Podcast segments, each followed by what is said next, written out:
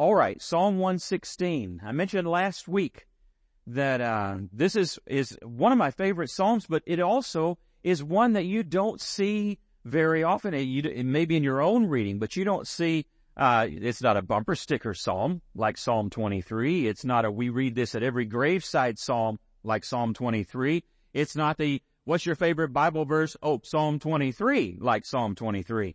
Uh, I I I was only half kidding last week when I said the reason that's so many people's favorites is because it's the only one they've ever read. And that's just honest truth is what that is. Read more. Get into the Psalms more. It's not like you don't have plenty of variety to choose from. I normally would not advise someone to just, you know, flip it open and see where it lands and just read that. But there are so many Psalms, you probably could actually do that and you'll benefit no matter where you land.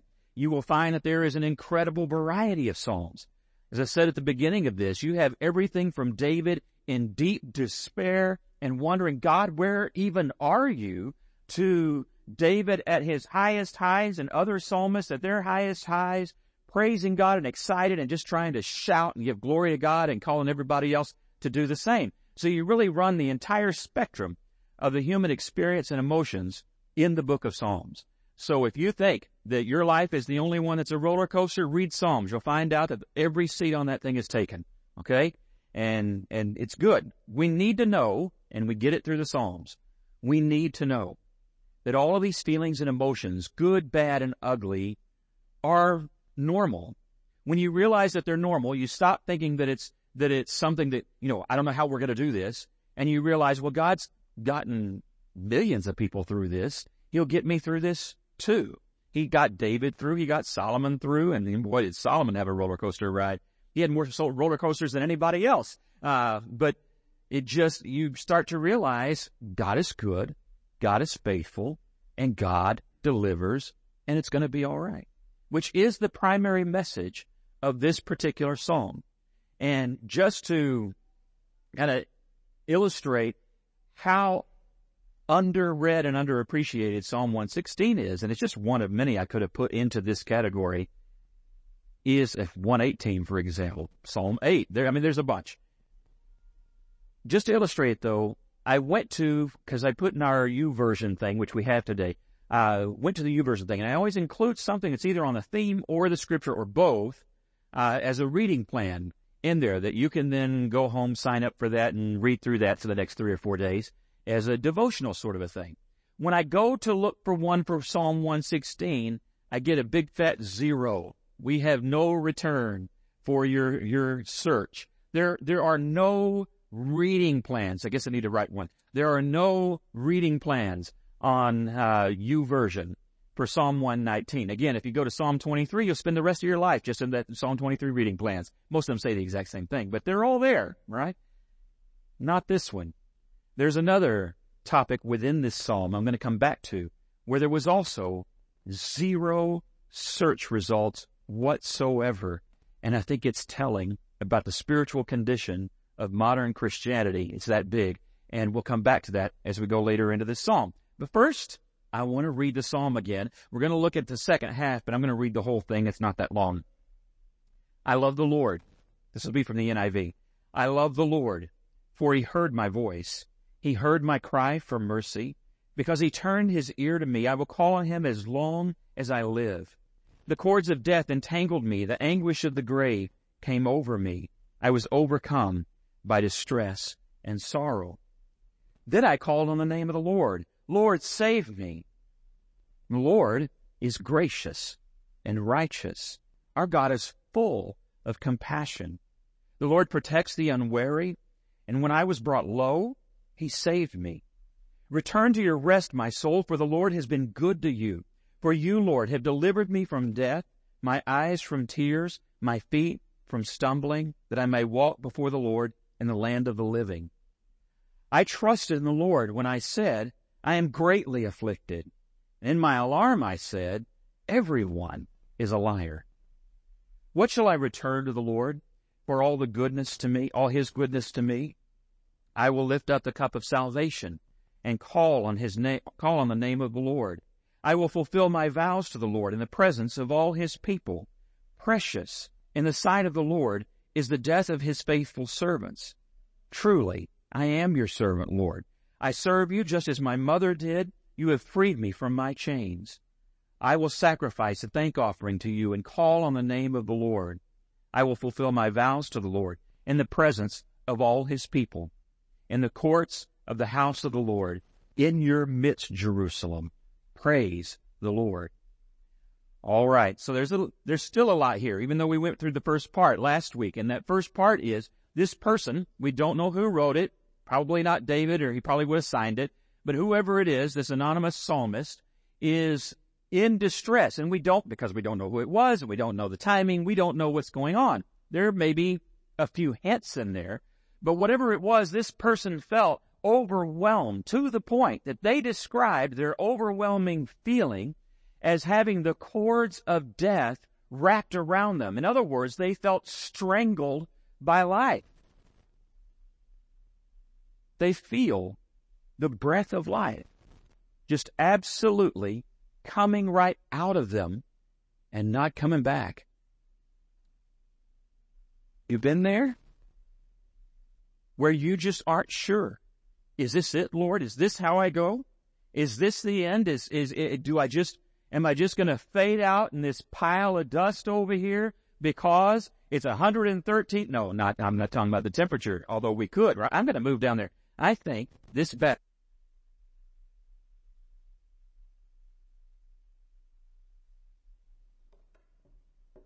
I may be old, but I can still hop off the pulpit.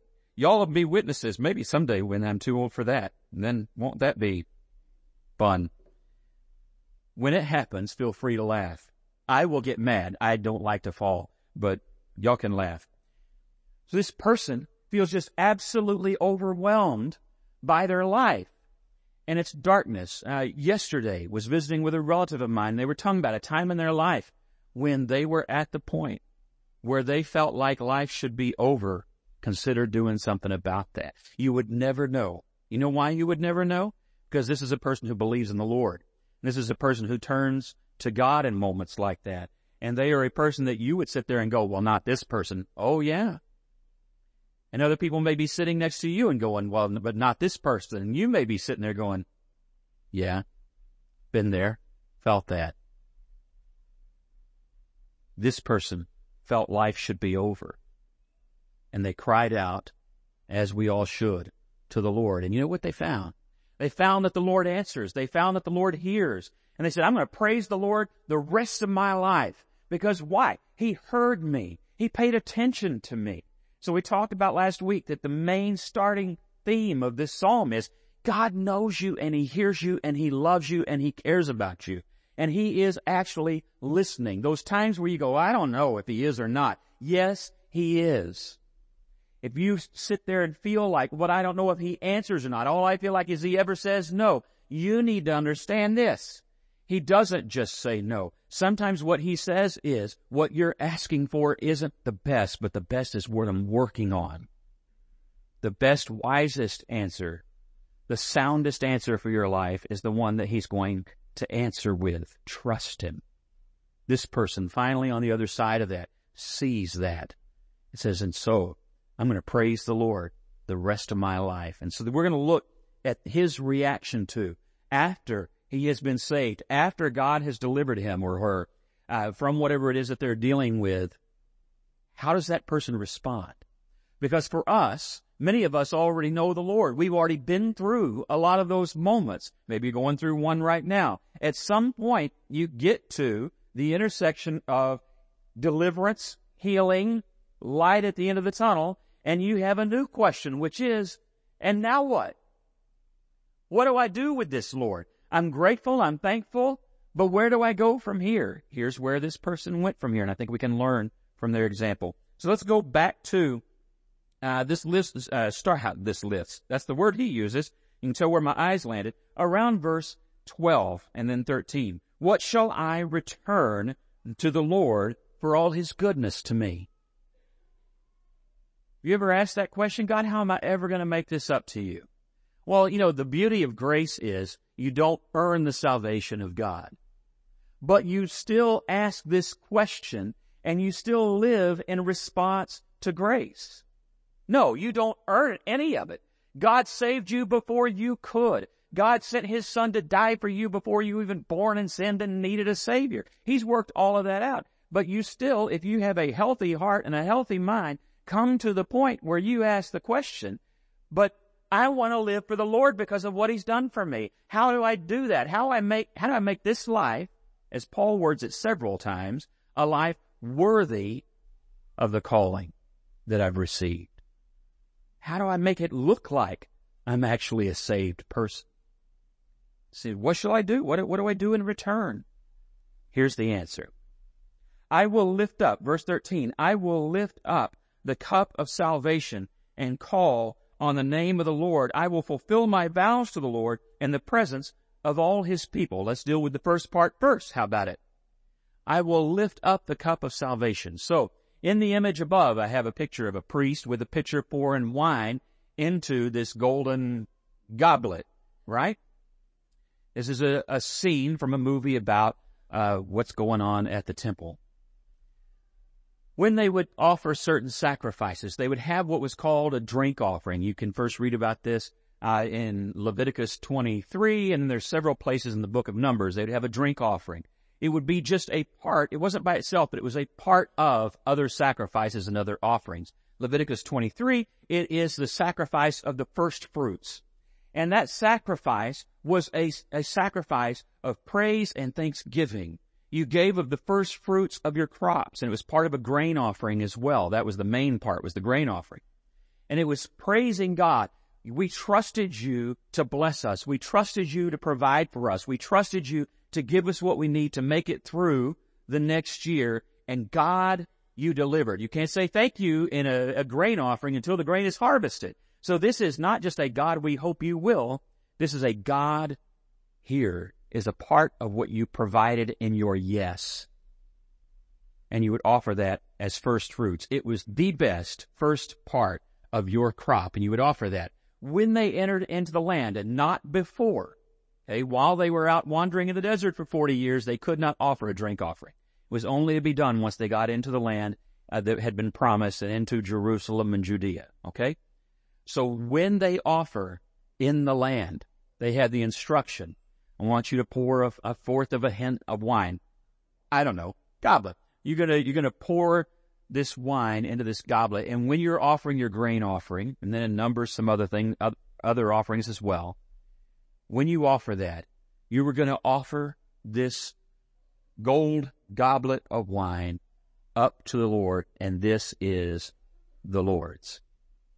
It is a way of saying, not to be crude, but it's a way of saying thank you, and it's almost uh, granting a holy toast to the Lord for His goodness. I will lift up the cup of salvation, and I will hold that cup, and I will give this offering, and I will shout God's praise in Jerusalem in front of everybody. We'll come back to that. And I will praise you, Lord, for all that you've done as they would lift this up to God this person says, that's what I'm going to do. And he's not just, you can take this couple of ways, and I think probably there's some of both. Yes, he's going to go and he's going to offer that sacrifice. And he's going to praise the Lord there in the temple courts and lift up the cup of salvation to God. But I think because of the phrasing here, I think, I think the writer is saying, I will do more. He is saying, I am going to give you praise in gratitude, I will lift my voice. I will shout your praise the rest of my life. Nobody's ever going to know you 20 years and say, Oh, you go to church? I've been in those conversations where somebody there, uh, goes, goes to church and it's happened here. So I can use here as an example. It's happened in every church I've ever been where I was in a conversation with two people, one of whom comes to church and the other person doesn't, and they find out the other one's a Christian, and they go, oh yeah, well I go to church too. I go over here to church at, at let's say early. I go to church at early. And the other person goes, you go to church? That's an embarrassing, painful moment. Hopefully you've never been that person. But people have been that person. Not this person. Because they were going to make sure that the world knew God has been good to me. And we have their psalm. No attention to themselves. They didn't feel the need to tell us who they were. It wasn't about them. It was about the Lord. And now here we are, centuries and millennia later, still praising the Lord because of what God did to a person we don't even know what the deal was. Still giving praise. Your life should be so full of gratitude to God. You say, well, what for? Well, if you don't know, we need to have a talk. Because the very fact you can breathe to say what for,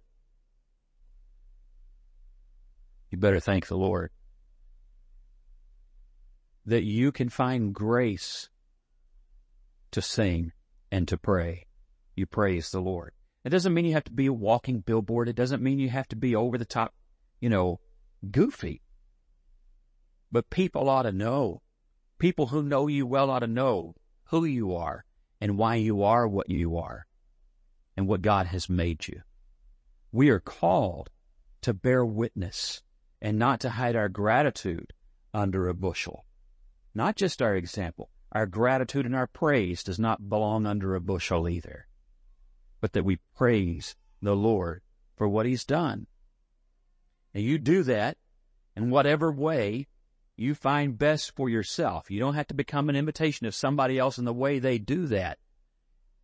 But you do that. Praise the Lord. In the second part of this, he says, verse 14, I will fulfill my vows. Actually, you know what? I'm jumping ahead. I just glanced down at that and I do want to catch that because this is Paul. I didn't put that up there for no reason. He says, I am already being poured out like a drink offering. He saw his ministry as this very offering that I was talking about earlier. And we sing that song, If I be poured out like wine upon the altar for you, if I be broken like bread to feed the hungry. Paul said that first. Hey, we sing it, but Paul said it first. May I be poured out. That your whole life becomes that wine given to the Lord. We sing the song, Unto thee, O Lord, do I lift up my soul. Picture this the next time. Picture yourself lifting up that cup as in Psalm 116. Unto thee, O Lord, I lift up everything that you are, all that you are, not just a part.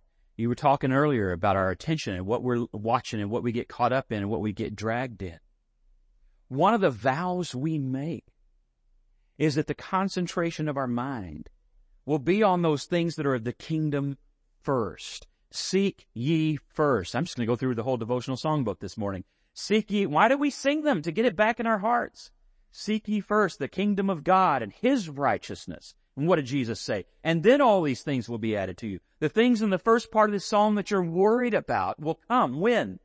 when your mind and when your heart and when your energies are first on the kingdom of God.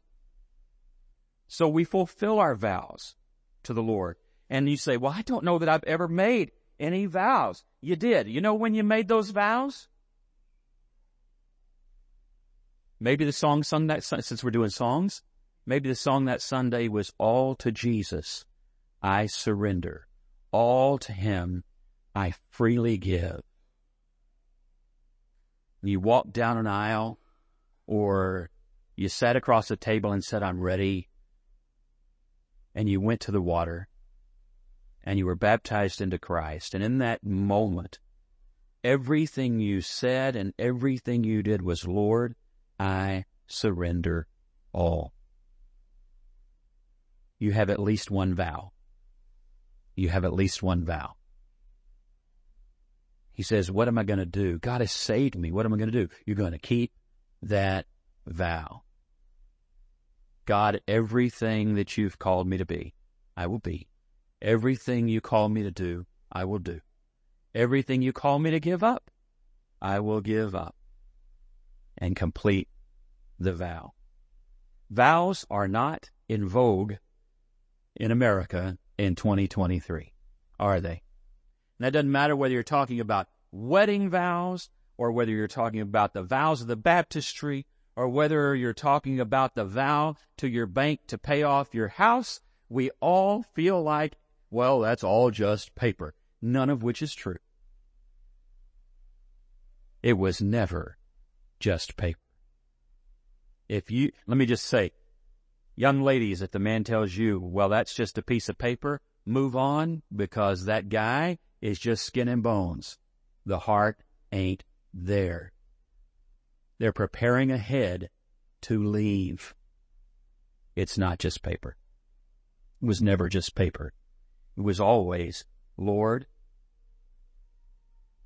I promise you, this is how I will love them.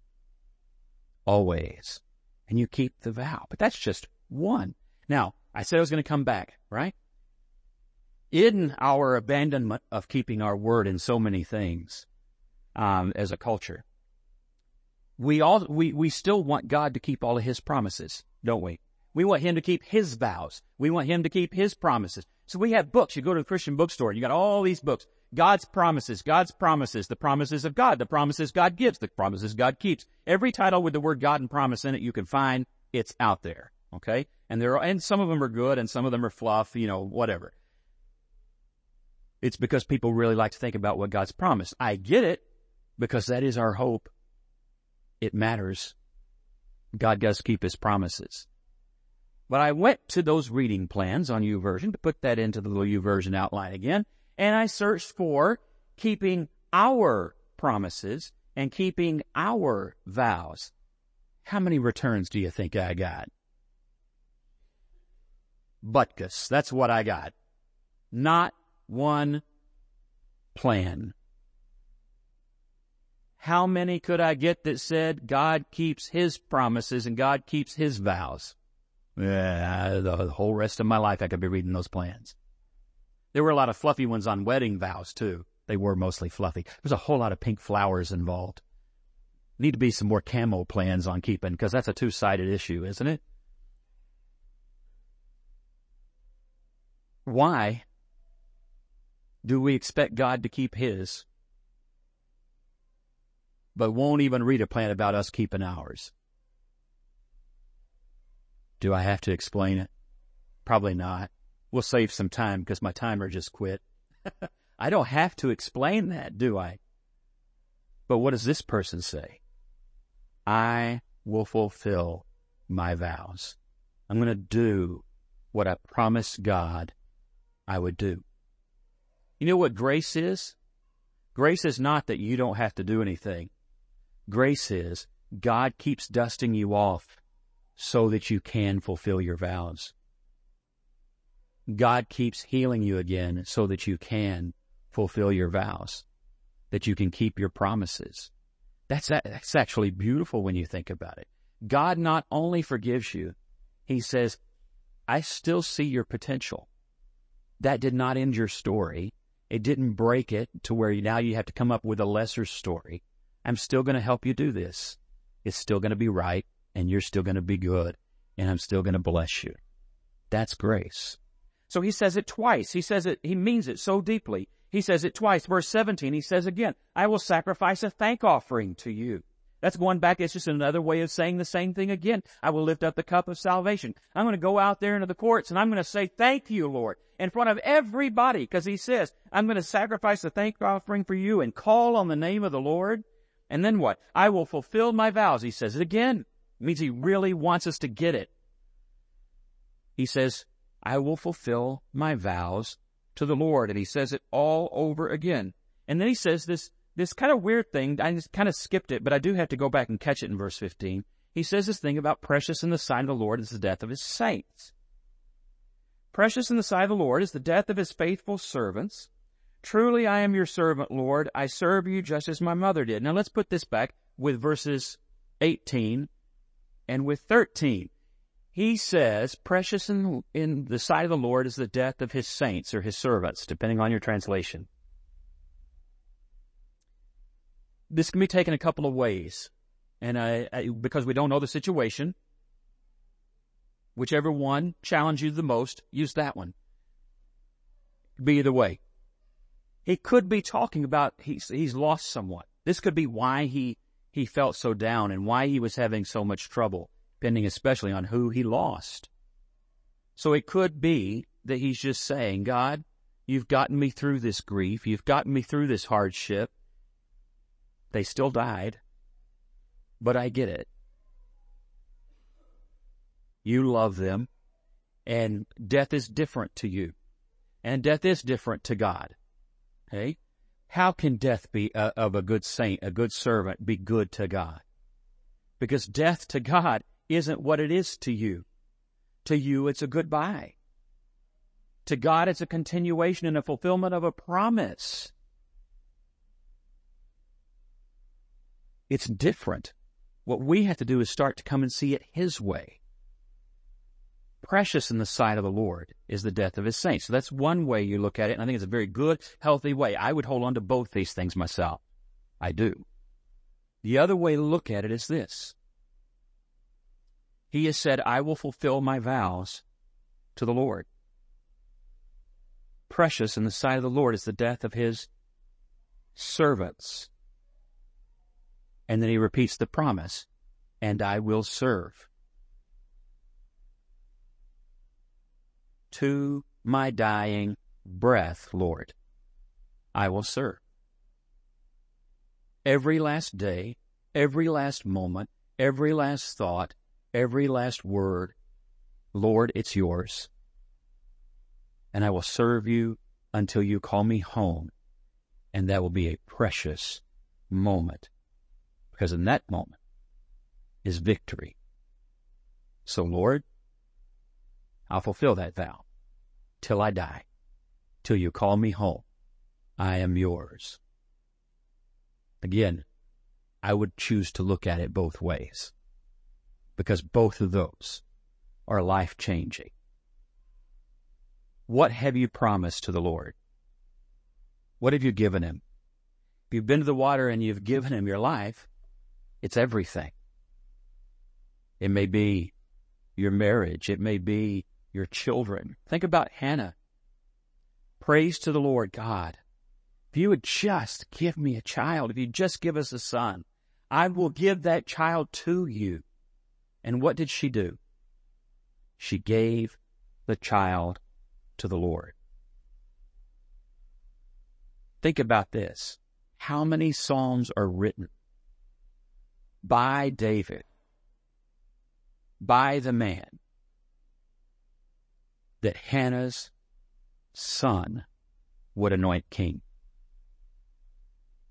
Her promise had meaning and depth. What you give your children to has meaning and depth.